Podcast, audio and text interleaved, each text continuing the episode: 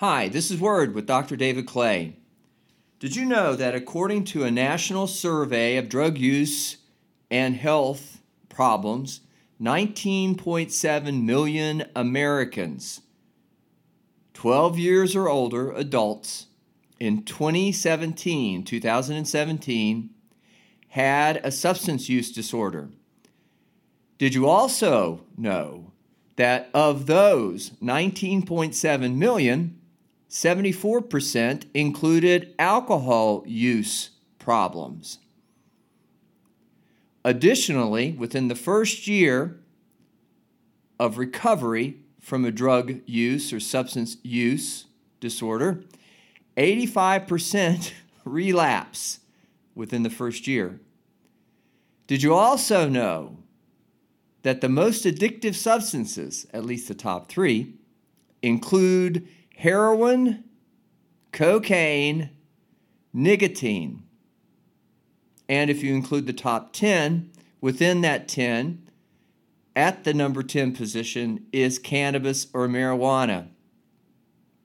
Also, an interesting statistic would be that 30% of those individuals who begin using or misuse marijuana before the age of 18 are seven times more likely to suffer a marijuana use disorder as an adult. Now, again, none of these uh, statistics are entirely uh, funny, uh, even though I'm sort of laughing. What is hard, though, for me to understand or wrap my head around is just the sheer numbers that this includes. Certainly, most of us realize that there is a problem with illicit or illegal substance use. I say illicit, illegal. It's really not restricted to that, though. Uh, on these lists of the most addictive substances is often substances that we all use that are quite legal one of which is caffeine. Uh, but people can become addicted to caffeine, and they certainly can use it in a uh, misuse it in an unhealthy sort of way. Again, welcome to Word. My name is Dr. David Clay. Uh, I wanted to cover, if I could, or discuss today on the podcast uh, just exactly what it is to have a substance related disorder. Uh, the best place for me to go to in my profession as a clinical counselor is the desk reference to the diagnostic criteria from the American Psychiatric Association's Diagnostic and Statistical Manual, their fifth edition. Uh, this would be the so called Bible of uh, behavioral health. Uh, all the behavioral health professions, uh, including clinical counseling, psychology, social work, psychiatry. Uh, substance related and addictive disorders is a, a, new title to something that's been in all the previous uh, editions, the first four, but was called dependence uh, as well as abuse. Uh, so you would have a substance, and you would then, according to the short for all of this, DSM, Diagnostic Statistical Manual, you would then diagnose it as either dependence or abuse. And as logic, uh, common sense uh, might be applied, most people begin because all of this, substance use, misuse, all of this begins with some sort of abuse of a particular substance, but is progressive. It moves along a continuum. Thus, hence, they decided to make it a little more than just simply abuse and dependence. They decided to place it, at uh, they, the American Psychiatric Association, all those that participated in their field trials and studies, and that's basically how all this information is put together, how they come up with diagnoses how they make the decision of what's included or not included, what is otherwise pathological or viewed as maladaptive, and what isn't. They run field trials, which, are re- which is really just a basic tool of research where they solicit individuals who are actually in clinical practice who can record the data for them. uh, and put all that together uh, into some sort of a summarized uh, report.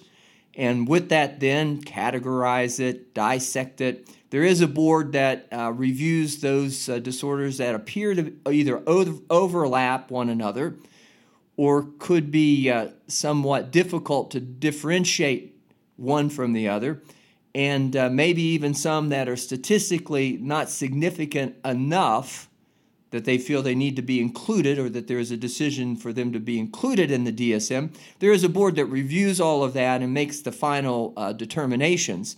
But when it's all said and done, they produce a report.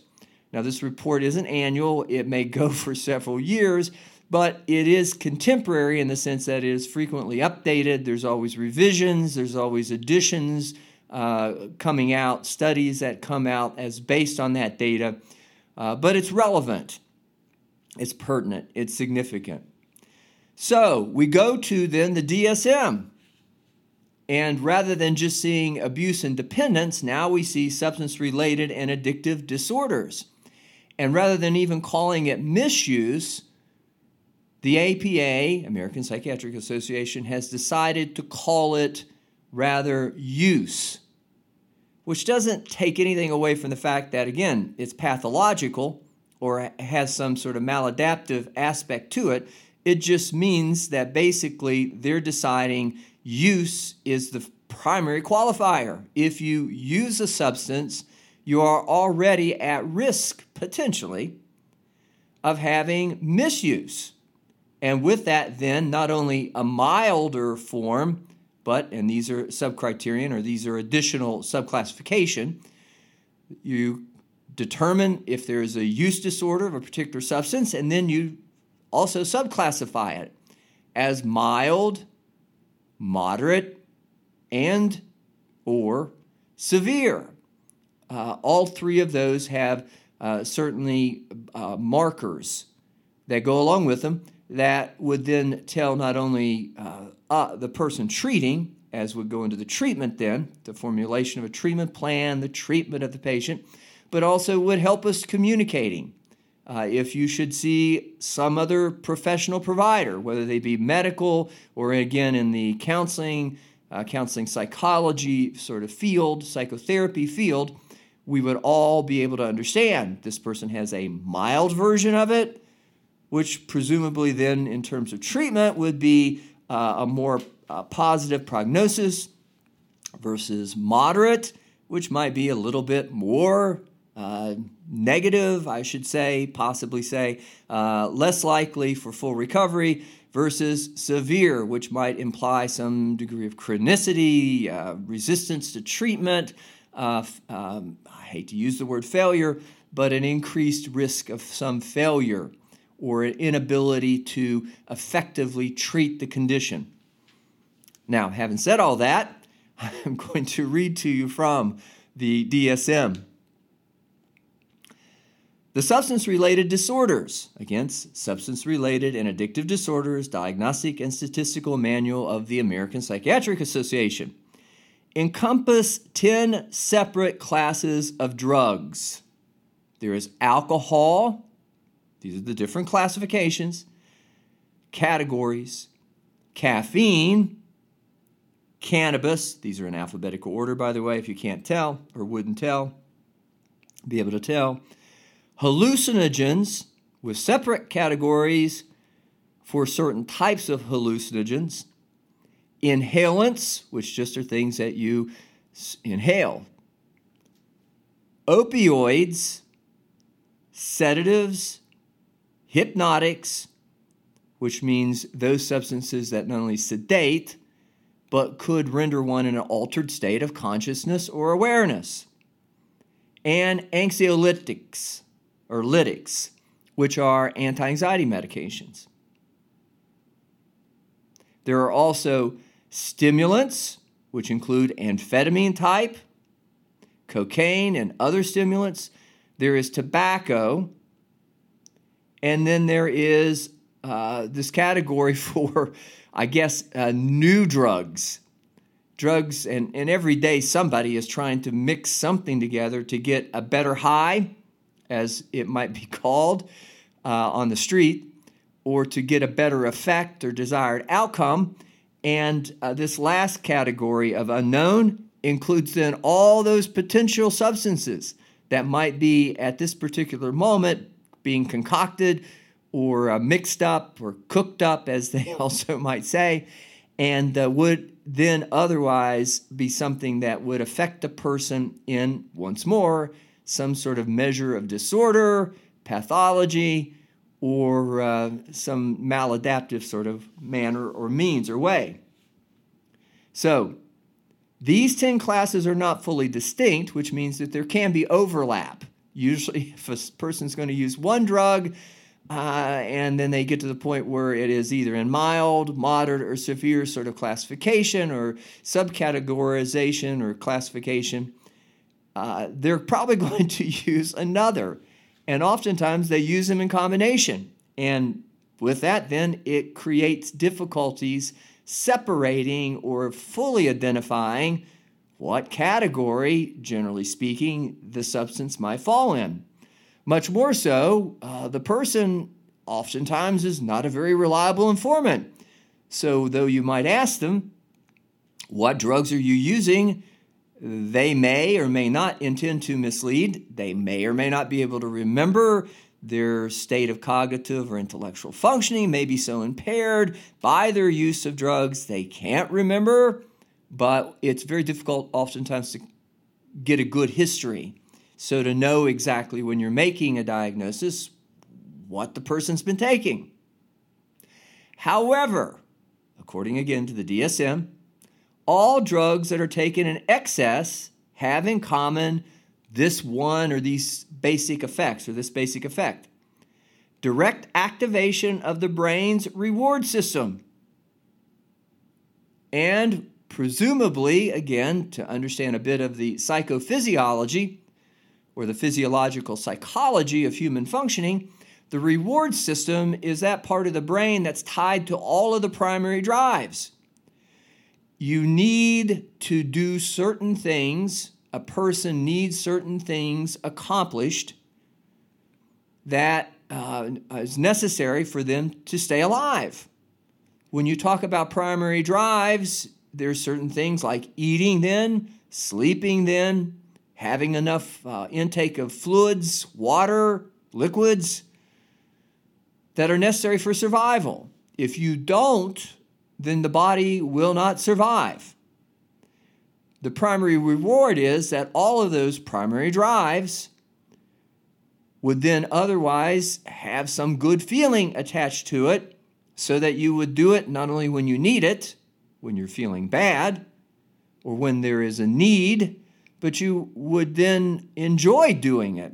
Why? Because it's necessary to stay alive.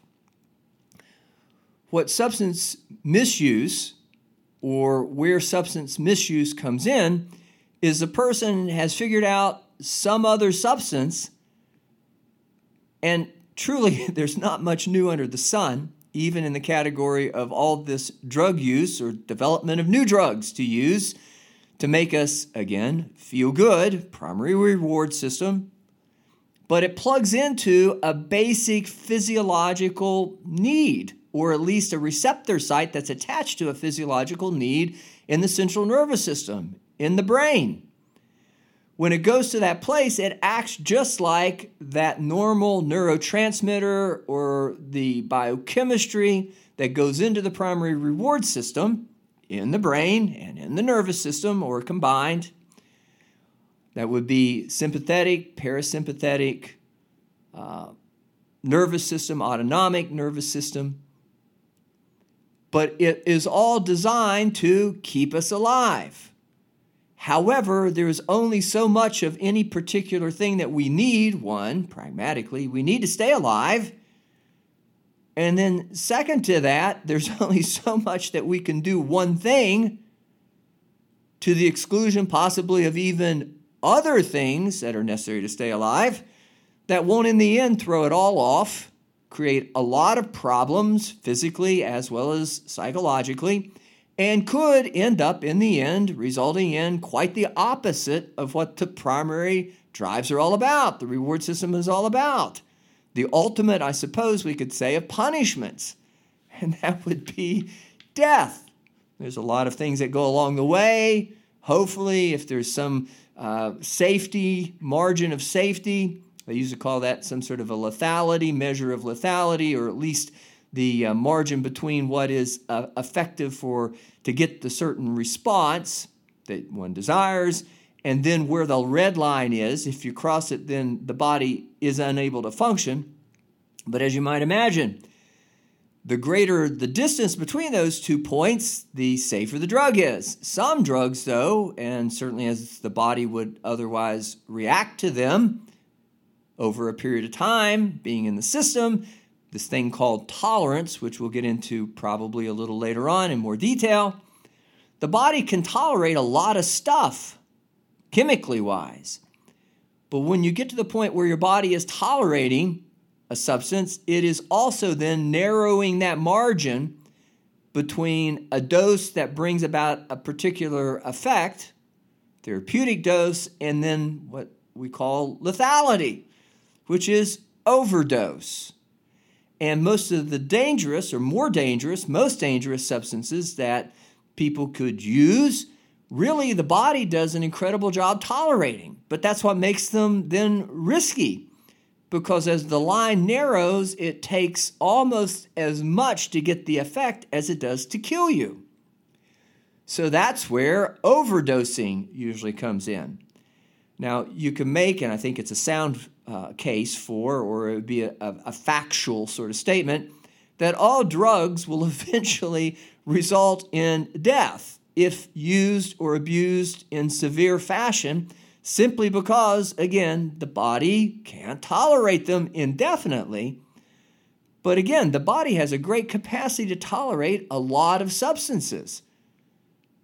And with that, then it kind of is codependent. That's another one of those terms that may or may not come up in today's discussion, but eventually will, probably along the way on the podcast. But it allows the person to do a lot of unhealthy things before it finally gets to the place of saying, we can't do it anymore. I know that that's a little bit of a, uh, taking a, a, little bit of, a, of an advantage uh, calling it we or suggesting that somehow the body in some sort of way talks to itself. Uh, it doesn't. Otherwise, hopefully, it would be screaming out, stop. But in some measured way, the body has to communicate, maybe not through language, as I just presented it, uh, but it does communicate in such a manner that says, um, this can't go on uh, it can't support itself. Uh, and unfortunately, you die when you get to that point, unless you get somebody to step in and, and maybe administer some other substances or substance that counters that, or you get to a hospital where they can put you on life support and then do all those things that are necessary to do to try to keep you alive and your brain from going dead uh, for lack of oxygen when the brain when the body stops working, though the brain may still be able to function to a certain extent, you will not be very long. And if it has any capability of remaining functional over that period of time, when the rest of the body quits, it's a very short period of time.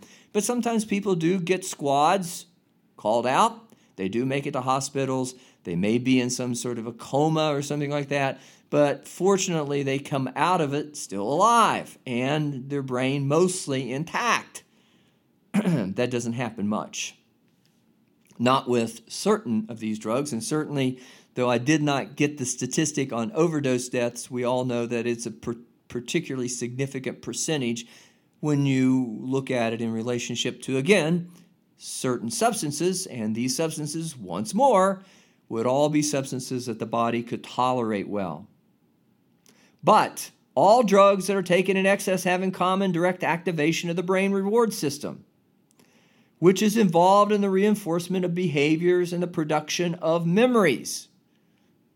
Again, brain, body, memories are important because that's all part of learning.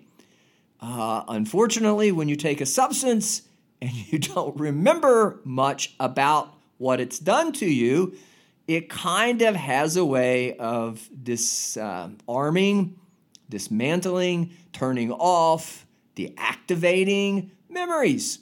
You can't remember, and hence, then, you probably also are not going to learn, which for most of us, that would be an important consideration as well. If we're abusing a substance, it has the risk of killing us or using a substance to the place of what used to be abuse and or dependence and it has the risk to kill us it would be certainly very adaptive if we could learn from our mistake know better where the line is now, arguably so, even if you show someone where the line is, it does not mean that they will stop using. There is this thing called denial that always goes along with substance abuse, chemical dependency issues. The person doesn't want to. They do not want to face the situation. They do not accept the responsibility. They don't want to examine the consequences. They do not want to have memories, hence, they may even take the drugs for that. More so, they are resistant not only to treatment, but if treatment includes learning, they don't want to learn. Maybe the brain has become so disabled, uh, so impaired, uh, so damaged from the substance use, they can't learn anymore. But once again, the body can tolerate a lot, and lest it kill you, during the early stages, when there are certainly not only one red flag, but several red flags that are being run up the flagpole, people don't want to learn. They just want to feel good. That reward system. These substances produce such an intense activation of the reward system that normal activities may is how the DSM puts it. I'm going to say likely will be normal activities will be neglected. You won't do them. You take a certain substance, you may not eat. You take a certain drug, you may not sleep. You will not take care of yourself. You take a certain substance and you may wander into the streets and get run over by a car. You may not recognize that the sore that has come as a result of uh, an injury isn't healing because your immunological system is so compromised, or your body at some point through the use of, I'll use this as an example, certainly not all drug dependence, or not drug, de- well, I guess it would be dependence and abuse, but in, in our conversation today, I want to stick pretty much to the, the, the specifics of the classification system, the misuse of the substance such as shooting up, using dirty needles, you get infection and other diseases that go along with that, but you just don't care or you don't pay attention to them. And before you know it, your body is so riddled with infection, you become sepsis, septic, and you die from that. So, not only may be neglected, but depending on where you are on that continuum of mild, moderate to severe, those subclassifications, if you're in that moderate to severe range, even in the mild, you still may be ignoring some of the most obvious red flag signs. But certainly in the moderate to severe range, you don't care. And with that, you are going to neglect activities, normal activities. And, and I think not only for survival, as I'm speaking of it now, but I think this also captures the idea, not only in a personal health sort of way, but you probably aren't going to take care of social responsibilities as well. You're not going to show up for work. You're not going to keep your promises. You're not going to pay your bills. You're not going to remember important dates, times. You're not going to be able to operate your car properly uh, and so on and so forth. You may or may not know, most of us may or may not know the specific either state, local, federal penal codes, laws, uh, but certainly under the influence, even if you would know an obvious law, you still might be inclined not to do it or to break it. And many of the so called substance use problems include a lot of contra legal or illegal activities. Now, again, I'm just saying most normal people are going to take care of themselves physically, recognize health problems, have some common sense about that, but also they're going to stay out of trouble. They're not going to get into fights with their neighbors. They're not going to engage in illegal activities. They're not going to end up being picked up by the police or the local law enforcement or federal law enforcement. And they're likely then not going to have either jail or prison time, hopefully. Does not mean that jail and prison time is always correlated or law offense, offenses of the uh, law offenders, offenders of the law, uh, law enforcement, are going to end up using substances, but it is strongly correlated. And in that, there's probably a percentage that are directly correlated, positively so, to the use of a substance. Whether it is to get high, as in a primary reward, or a lot of people do it to make money. They get involved because it's an industry. It is a way to make money, and they don't pay taxes on it. It's illegal. It's under the table, as again on the street it might be called. So, normal activities may be neglected. As well, substances or substance related disorders, according to the DSM, are divided into two groups. Again, I've sort of said this, once more, I've sort of said this, but there's substance use disorders, which we've talked about, but then there is also there are also substance induced disorders. The following conditions may be classified as a substance induced. And we've talked about the substance use up to this point. This would be the things, these things would, again, in correlative sort of fashion, go along with substance use, misuse.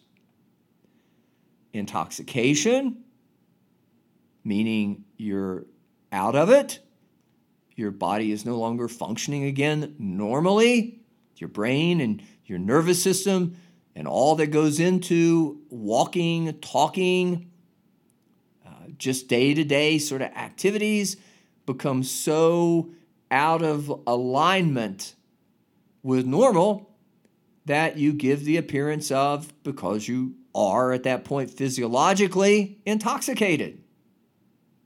There is also withdrawal which basically means you're going to come off of the substance, or at least as long as the substance is in your system, it has a particular effect.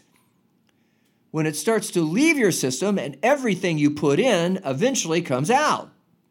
That's just the way the body functions.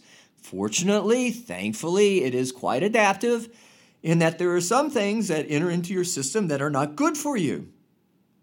Or if taken again in excess amounts, it can become toxic and the body needs to remove them. So, what happens is the body does it through an excretory system, and that takes out through urine and feces. It takes out and removes the liver, kidneys. It takes out and removes all the things that would kill us cause us to be sick, eventually could result in death. However, in terms of these substance induced disorders, you're going to feel the effects of that leaving your body. You're going to feel the effects of withdrawal. And whatever a substance does in a psychoactive sort of way or a physiologically active sort of way, either to make you feel good or to bring whatever physiological things that go along with these primary reward system to feeling good, when it starts to exit your system, you start to feel just the opposite. So, whatever the drug effect is, the withdrawal effect is typically the opposite. There is also, according to the DSM, other substance medication induced mental disorders, which could include psychotic disorders, psychoses. And though we may on word speak, uh, have a particular podcast that speaks directly to psychotic disorders. It's not today, but generally speaking, psychotic disorders always include hallucinations as well as delusions. Hallucinations are through the sensorium, the five senses.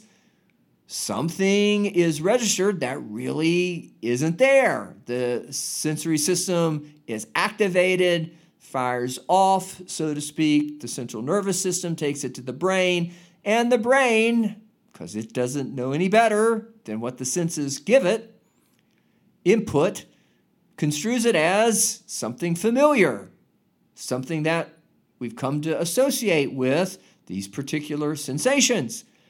Even if it's not really happening, we think it's happening.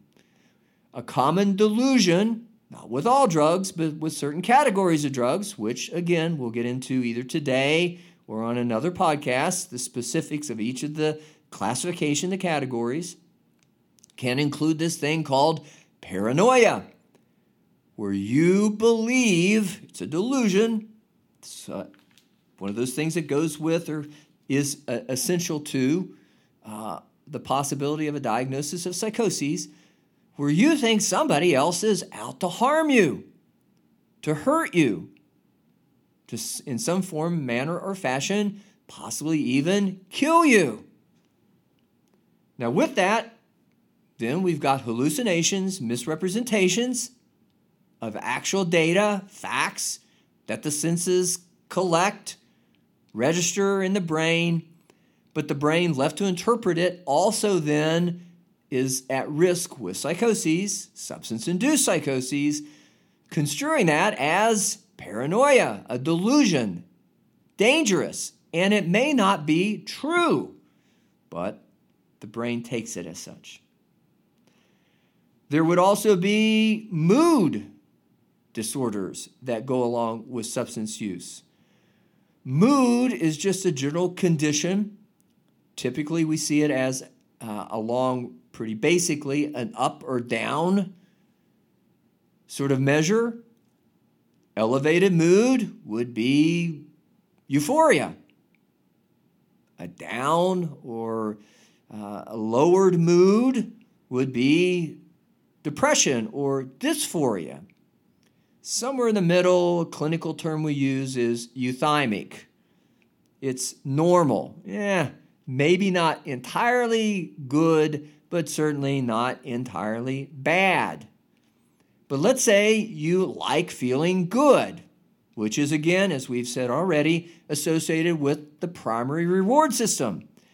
Not necessarily only for physiology, although everything that happens in the body has a physiological basis even psychological phenomenon, such as, I feel good today. That's mood, that's emotion. It's physiologically based, but let's say that you like feeling good, just like you do when your primary reward system is activated. And you discover this particular substance makes you feel good longer, maybe at your discretion, maybe doesn't even have to then be tied to the thing, the event, the occurrence, the choice, the behavior, that physiologically, in a primary drive sort of way, eating, sleeping, sex, sex is a primary drive. It's not tied to that as directly any longer because you can take this particular substance and feel just as good without having to do any of those other things eat, sleep, have sex, it feels good. Sometimes you can't eat. Sometimes you can't sleep. Sometimes you otherwise can't either even enjoy probably what most uh, physiologists, most psychologists, counselors, uh, psychological counselors would say would be the best of all possible primary rewards sex for the sake of procreation, advancing the species, reproduction. So there'd be as many, possibly, and that's the whole point with procreation.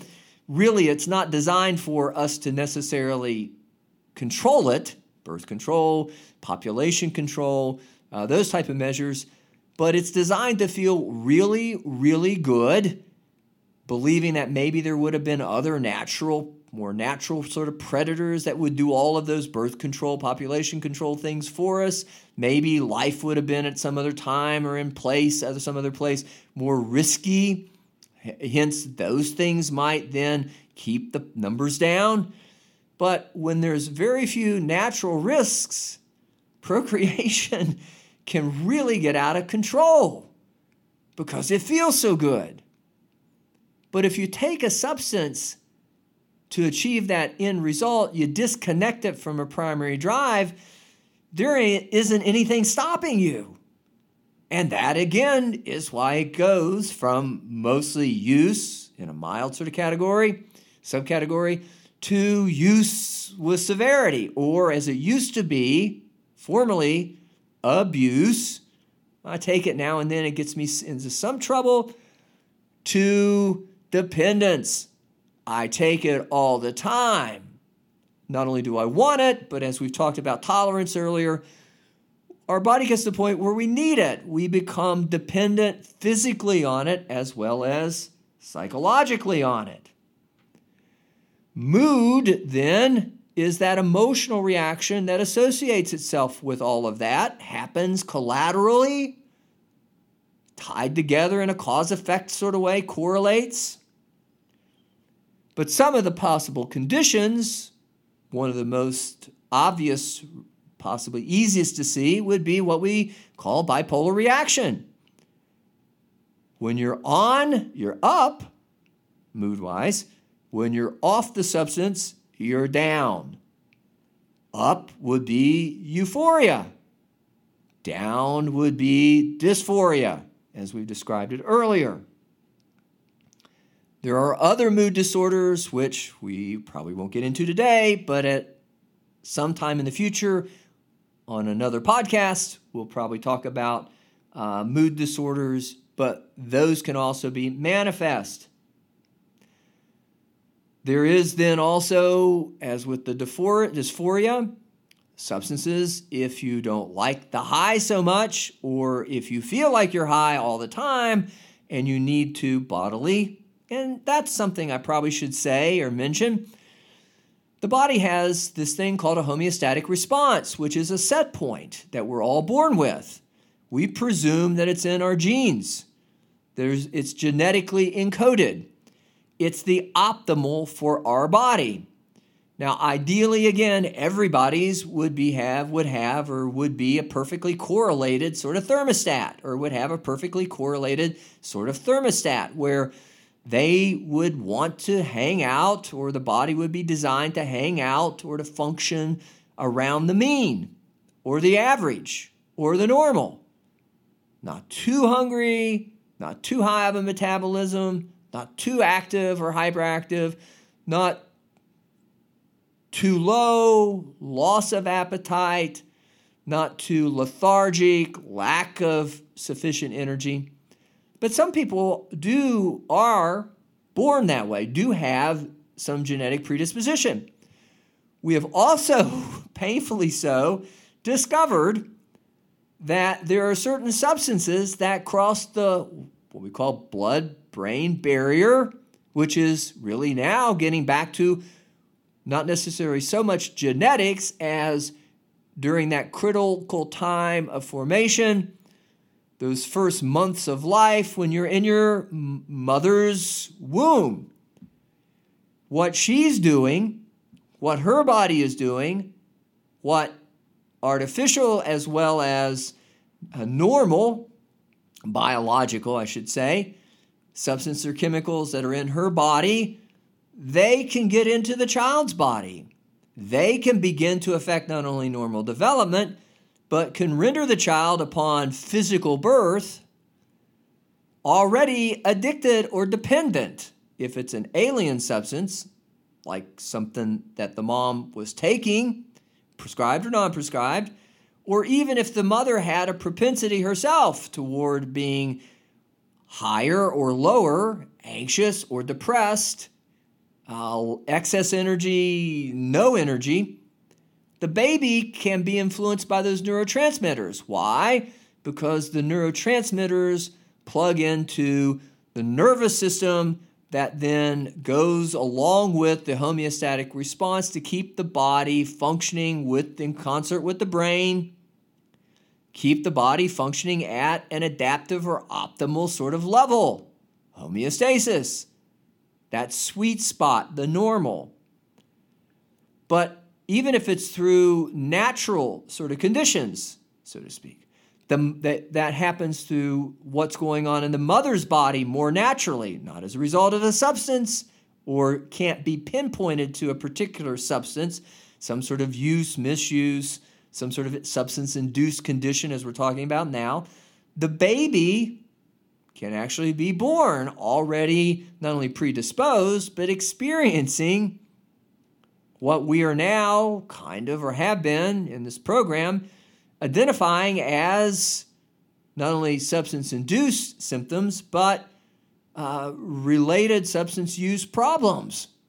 The baby can come out an addict or addicted and then would go through withdrawal and all those other things that we will get into that goes along with diagnosing and treating substance use problems and unfortunately have had no real choice in it at all, altogether, and yet still has to be treated, uh, not necessarily with choices, because the baby really doesn't, again, have much choice, but certainly biochemically, somebody else makes decisions, the medical provider makes that decision, helps the baby go through or get off of that, so to speak, uh, withdraw from that sort of effect or that substance effect as it's affecting their body. So, not only can there be bipolar related disorders, there can be depressive disorders, anxiety disorders. People can be obsessive compulsive. Now, for the, the point that we're at in our discussion, I'm not going to go into much detail with that just yet, but I will in future podcasts. But by its very nature, substance abuse, chemical dependency, is an obsessive compulsive sort of disorder. There is always preoccupation, obsession with do I have the drug? How am I feeling? Do I need the drug? Can I get the drug? Can I get the substance? Will I get the substance? If I don't get the substance, what am I going to feel like? Etc., etc. We're obsessed. Those individuals would be obsessed. Not we are, but they would be. Those that are in that category, obsessed with getting that. There would also be, then be the compulsive, which is doing all the things that you would maybe not want to do, but you feel compelled. There's a compulsion to do. I've got to get it. I've got to get it. I've got to do this. I've got to get it. If I don't do this, it, I'm not going to get it. And if I don't get it, then again, I'm going to end up feeling awful. The withdrawal is going to make me feel awful. It's going to be as would be then not tied to rewards, although it is the reward system, but it's going to feel like an awful, horrible, terrible punishment. I want to avoid that. So I'm going to do whatever I have to do, which, as I just described it, kind of captures too the circular nature of all that. Obsessions drive compulsions compulsions, as within trying to fulfill them, drives one to obsess. And with that, every time that cycles, recycles, it becomes intensified until the person gets the substance. Uh, just interestingly, uh, I've also found that just telling an addict, somebody who is severe use disorder, substance use disorder, that you have access to a substance or that you have access to something that's going to replace that substance, medication assist, that's going to help them in some sort of way, legal and prescribed, already they start to feel better. There's an anticipatory response that goes along with that that helps them to feel better. So, obsession compulsion is there. There can be obviously sleep problems because you're Again, messing with sleep, as with the primary drive, the notion of primary drive. We've talked about the primary drive of sex or repercussion, production, uh, procreation, reproduction, procreation. We've talked about uh, certainly psychotic. We're going to talk about a little more specifically with this notion of a delirium, which it lists, lists here, which really we have mentioned that the brain stops working.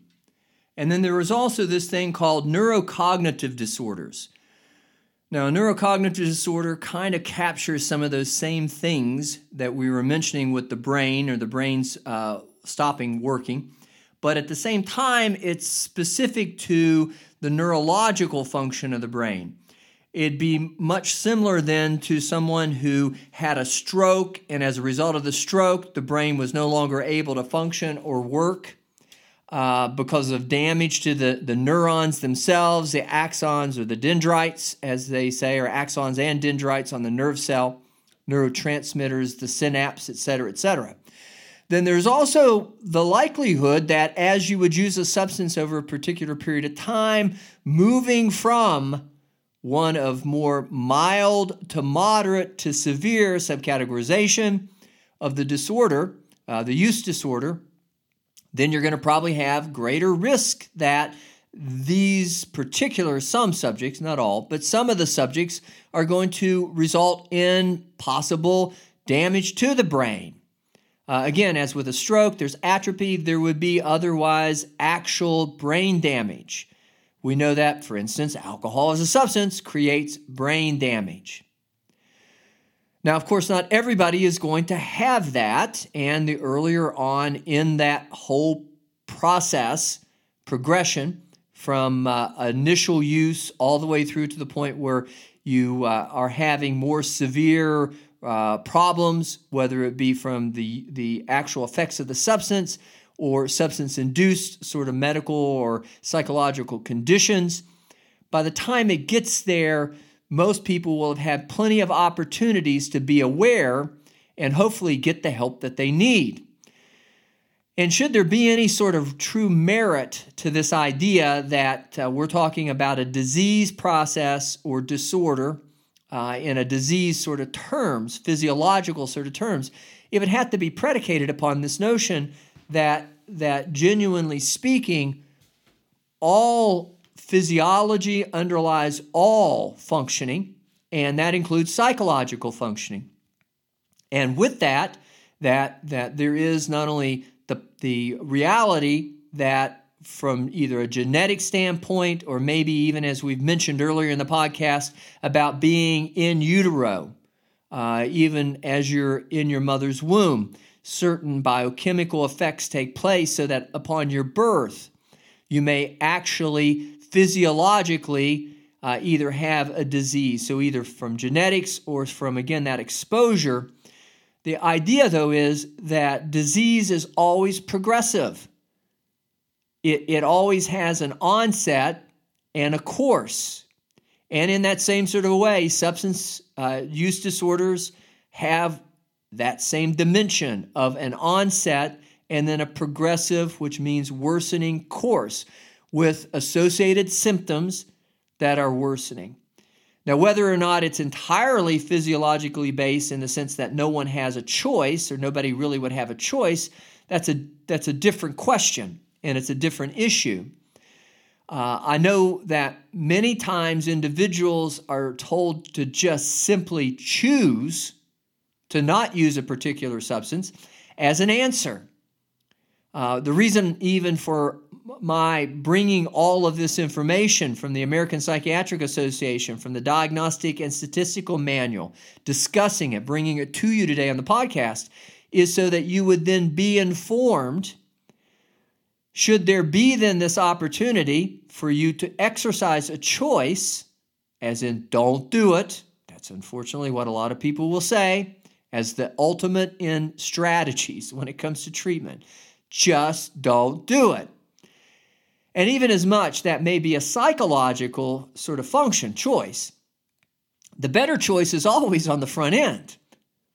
To know, to have information, to be aware, Not that everyone who uses a substance is going to have this predisposition, either genetically or in some ways uh, through some physiological association, correlation that happens with the mom. It's not genetic, but it you know it's it's affecting. It crosses what again we call the blood-brain barrier. Uh, it it can have that kind of impact.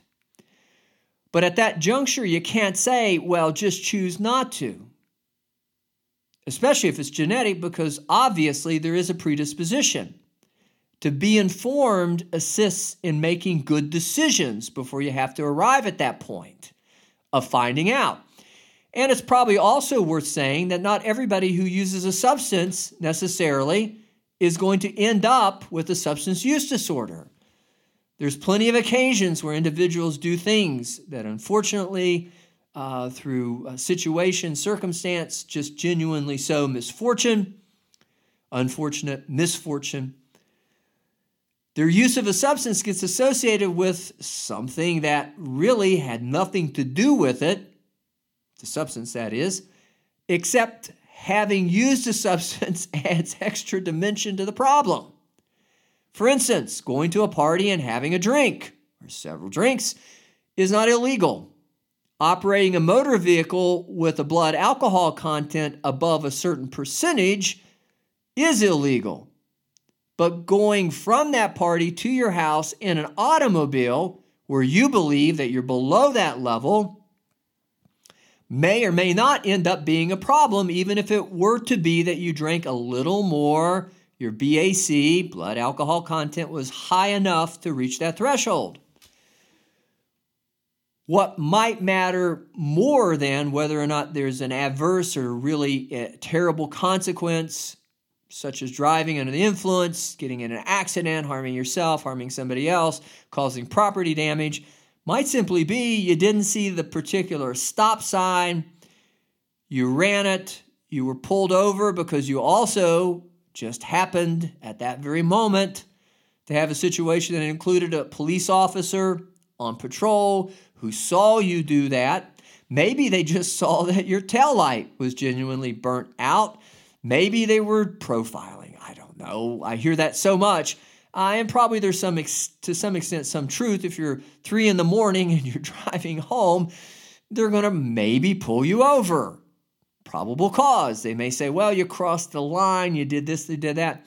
But the idea is it still may not be substance induced or substance use related.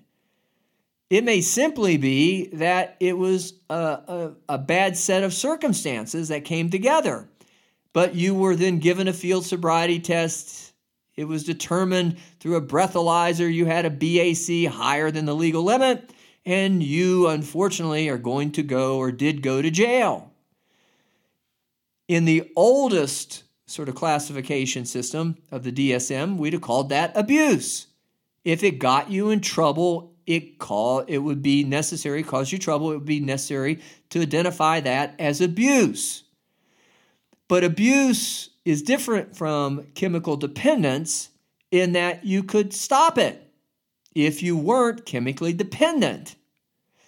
But if you couldn't stop it, and there was a series of events, even if they kind of had some of that random, spontaneous sort of nature to them, spontaneous in the sense that it was situation specific, we'd still look at you, that person being evaluated, and say, well, this isn't the first time. Why didn't you stop? Why did you repeat it if you knew it could cause problems? And generally speaking, that would be through the repetition, the inability to stop.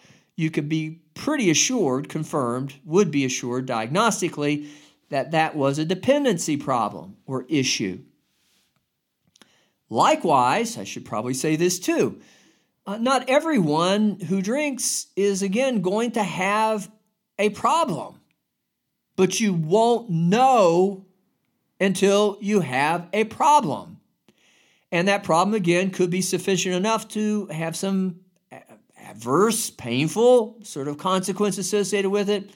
May not clinically be use severe, substance use severe, or what we used to call dependence, but still enough to have an impact.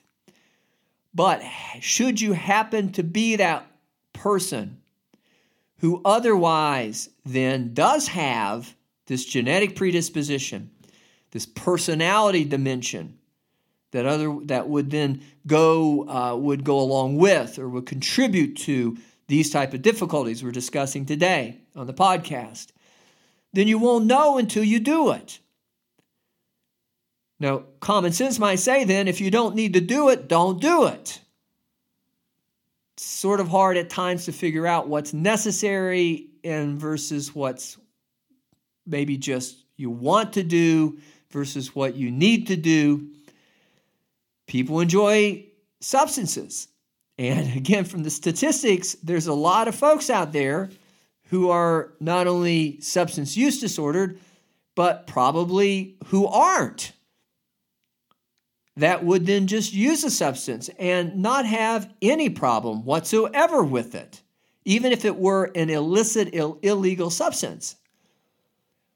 But until you do that, you will not know for sure if you may be the one person that might have that problem, or one of all these many, when you look at it in a general population sort of way, that is going to have a problem.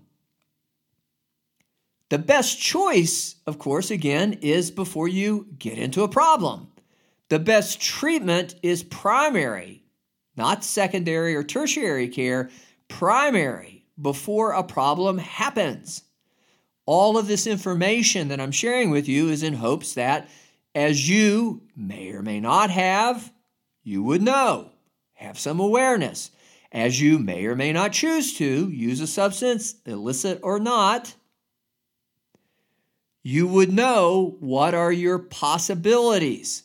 Not necessarily probability, because no one knows until you have that genetic mapping done, and we don't have that yet unless you've taken some sort of test that shows, genetic test that shows you're predisposed. We do not know that yet. And even then, you still may have had some problems again in utero, which could begin to affect your physiological development. It's intense while you're in those first few, again, few months of, of uh, a life. But the first few years are equally intense. And so there may be a complication Maybe you don't get treatment once you're born. Maybe you continue then to use or misuse substances. It's going to impact your body's physiological, biological development. It's going to contribute to a dependency issue. Again, everything begins physiologically with psychological extension. But getting back to that notion of not only good diagnosis, which is once more what this is all about. We want to know. We want to know what's physically going on. We also want to know what's psychologically going on. We want to understand if there's a physiological risk or predisposition, or if it's a disease model in that sense, versus the fact that maybe it's just impaired your ability to give good consideration, to be empirical about making a good choice or decision about using or not using. Maybe you need some assistance from someone else who's objective, who can look at your circumstance and help you sort that out. But if we don't make a thorough and complete and good diagnosis, we run the risk then of saying, just quit. And unfortunately, the person can't. But if we don't then include, well, maybe then, reminder, it could be physiological. We might want to look at that the person says, Well, you're just not trying hard enough. They say that to themselves. I should just be able to go cold turkey. Well, maybe if it's early enough on, even if you have a predisposition, but also if you don't have any sort of genetics involved, if it's not a disease for you, maybe you're one of those individuals that doesn't have that problem, then yes, stop. Stop before you get in trouble. But if you've already gotten into trouble and you can't stop, the likelihood cold turkey will work for you or somebody looking at you and saying, just stop. Where's your common sense? Use your brain, look at the results, the outcomes. That's most likely not going to be effective. And you need some additional help. You need some additional assistance. That again is why we're spending so much time, or have spent so much time in this first podcast, in setting all this up. So that as we then, in subsequent broadcasts, podcasts, we discuss more the specific categories. Again, there's 10 categories of substances that cause problems, difficulties, use, that get into this rewards system that we've discussed earlier today, you will be able to apply all of this information, not only in terms of identifying if that substance is a problem, maybe not for you, maybe even for somebody you know and love, because as much as there's this many people that have these problems, for every person that has the problem, there is at least one other, most likely exponentially so, many others that are having problems associated with this one person whom they love having this particular problem. So, this will arm you, this information will assist you in finding answers when you need them.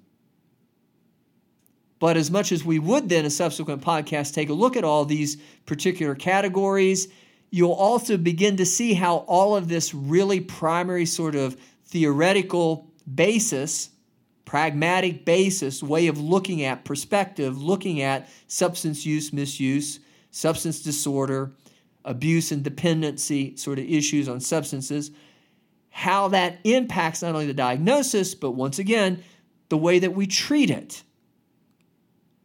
So, give that some thought.